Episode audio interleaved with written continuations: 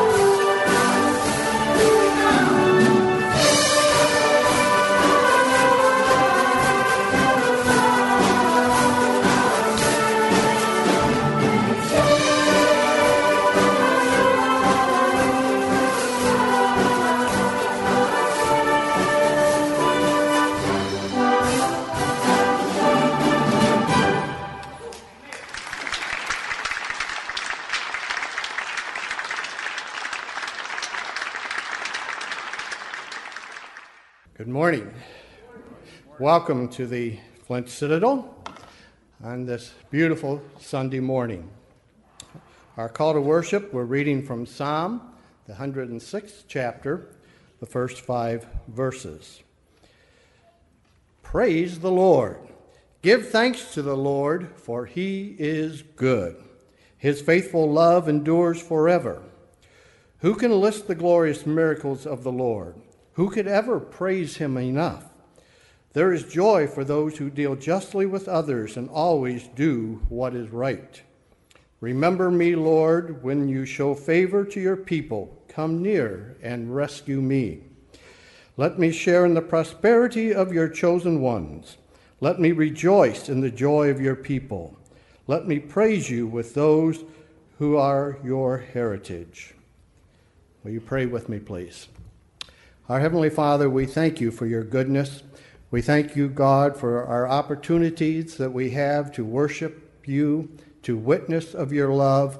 And we pray, Lord, this day that as we go through this service, we might be strengthened, that we might be just that, witnesses for you. For we pray in Jesus' name. Amen.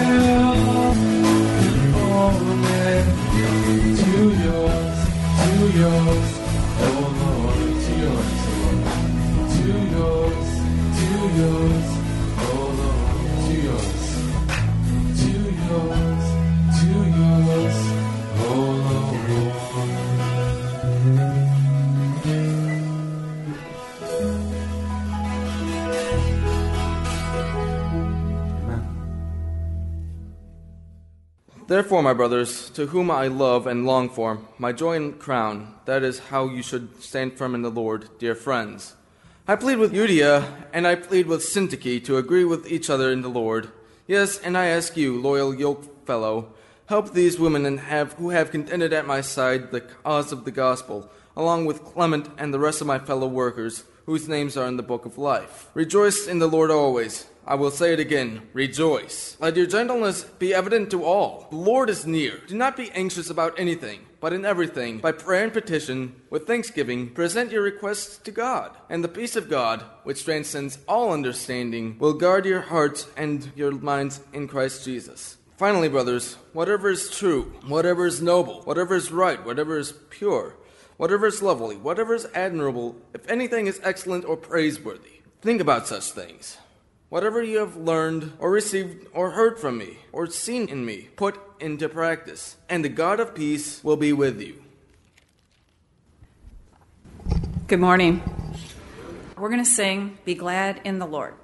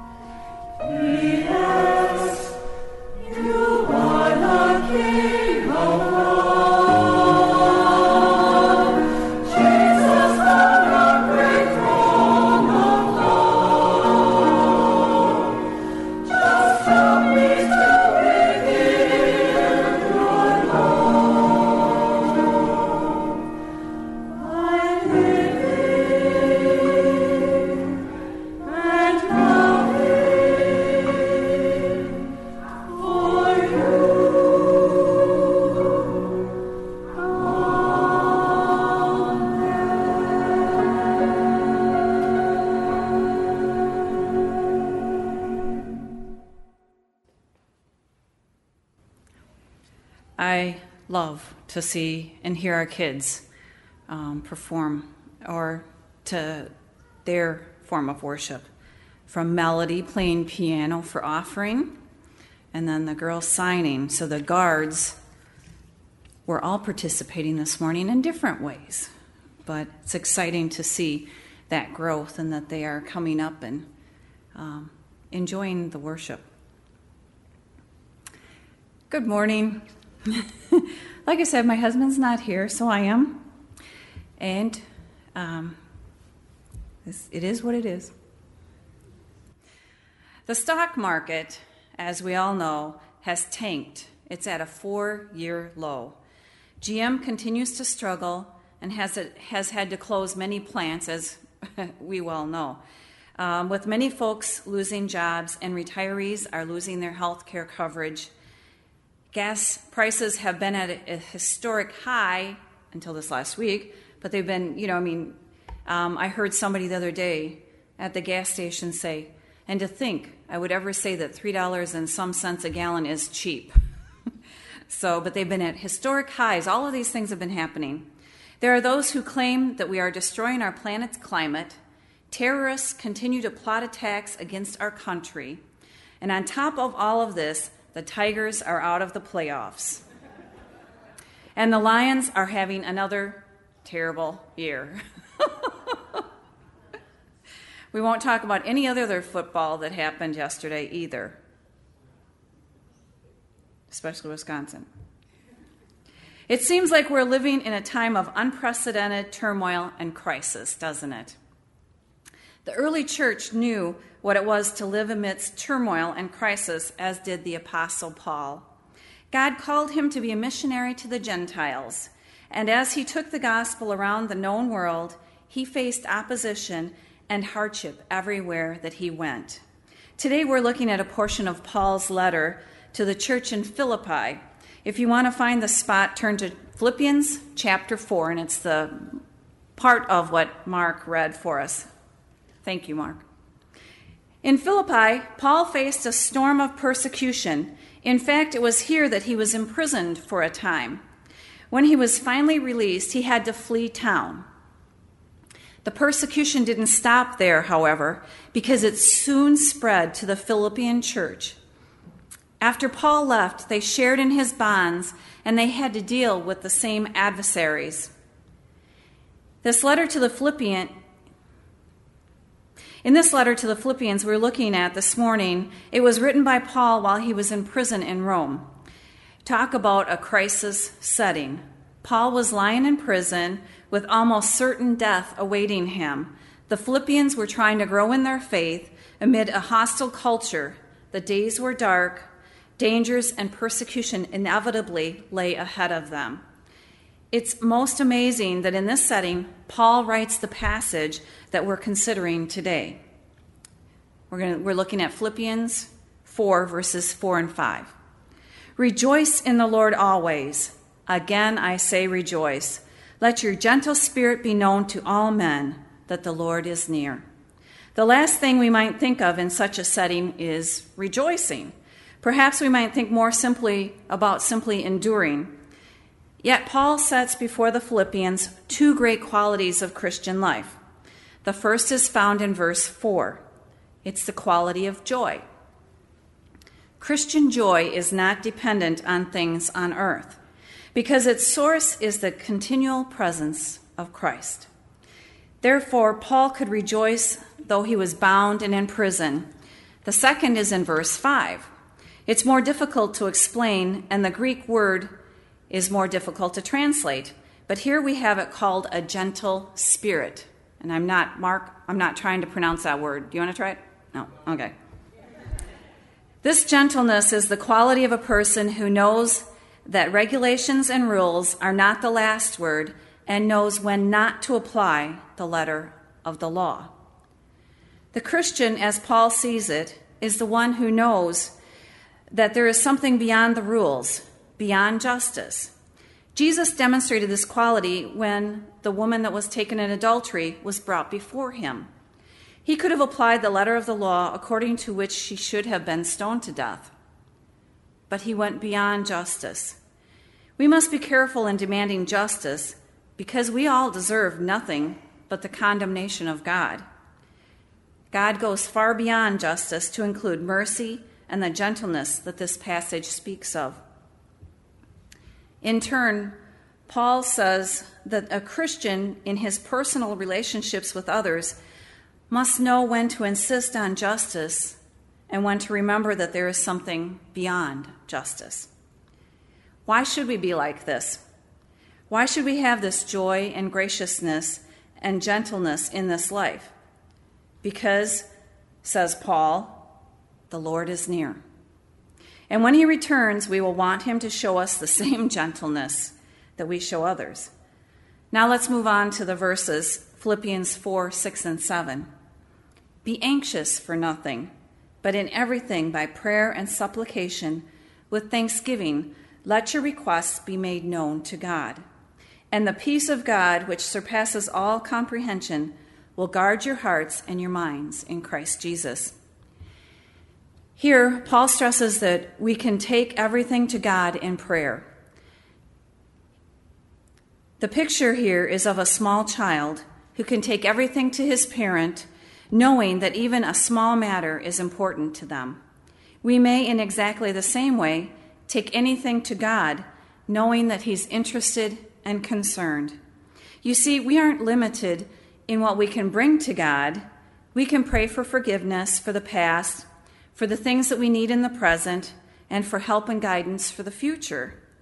But Paul makes it clear that thanksgiving must always accompany prayer. He insists that we must give thanks in everything, in sorrows and joys alike. This implies gratitude and perfect submission to the will of God. When we pray with a perfect trust in the love, wisdom, and power of God, He gives us a supernatural peace. And this peace will stand like a sentinel on guard upon our heart.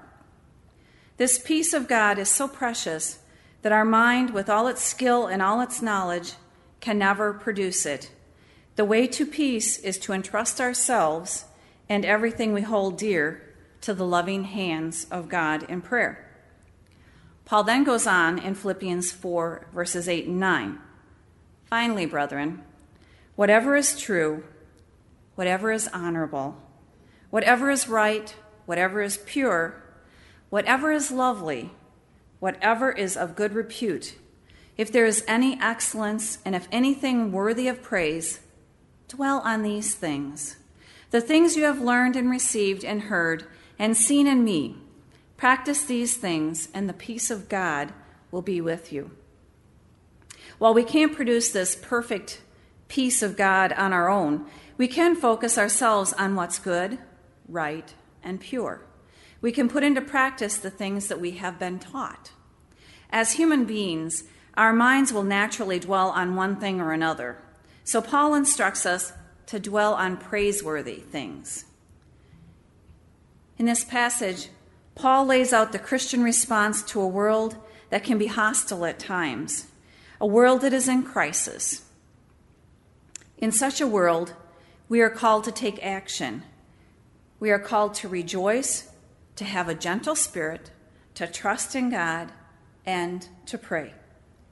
As a result, God promises us peace that is not of this world, a peace that will guard our hearts and minds. As M.R. Vincent puts it, peace is the fruit of believing prayer. In response to this peace, we are told to dwell on good things we are to remain positive in a world that gives, a, gives us every reason to be negative. We are to practice the, Christ, the disciplines of the Christian faith. We are living in uncertain times. There's a good reason to be anxious and fearful. Yet the words of Paul to the Philippians call us back to simple faith and trust, to prayer and godly living. And in the midst of all this turmoil, He promises us his own peace. Paul told the believers in Philippi to rejoice in the Lord, to trust God, to pray, and to lead holy lives, and in doing so, to experience the protection of God's supernatural peace. This promises for you and me. We can each have God's peace rule in our lives. We may be surrounded by uncertainty and turmoil, but we can know God's supernatural peace. So instead of worrying, let God know what you need and then trust Him. Be joyful and grateful person who focuses on and practices good things. If we do these things, God will protect us with a supernatural peace. Are you worried and anxious about what's happening around you?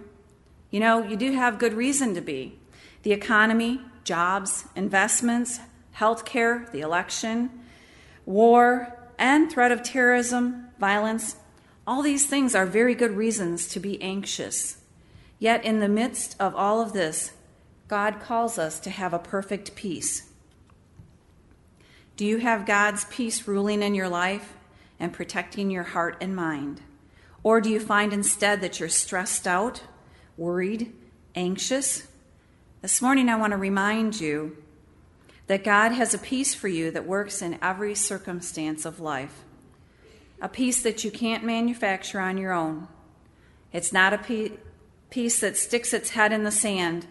Rather, it's a peace that fully acknowledges the turmoil and chaos around us, but chooses to trust God anyway.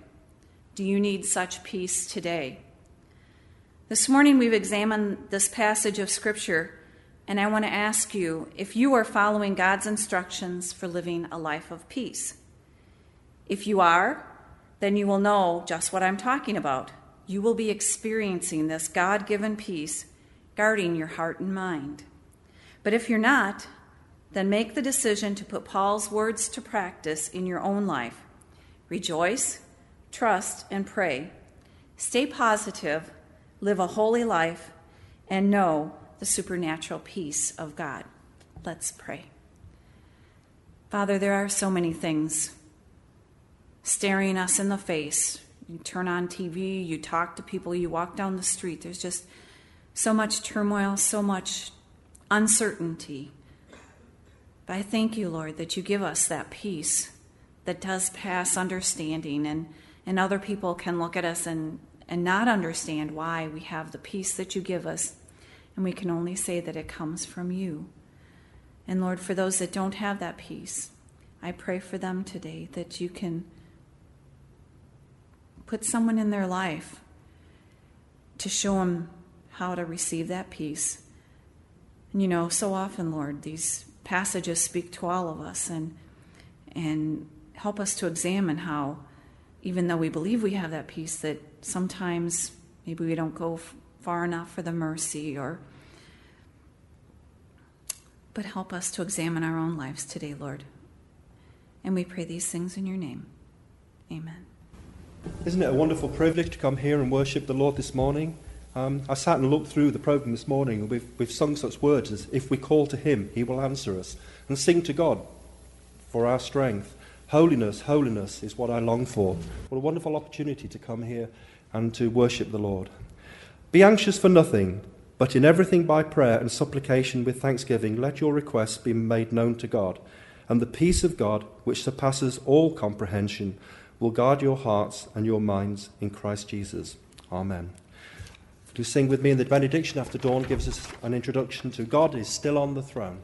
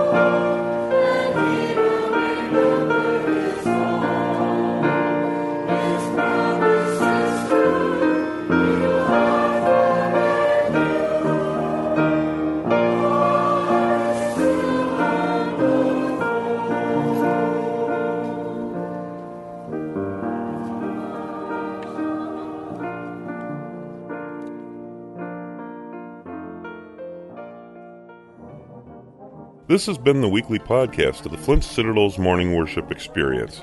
We hope you were blessed. Join us again for next week's service. Better yet, join us in person anytime at the Citadel, located in the heart of downtown Flint, at 211 West Kearsley Street, where you're always among friends. For more information about the Salvation Army in Flint and our worship times and weekly activities, visit us online at www.flintcitadel.org or call us at area code 810 232 2199. Thanks for listening.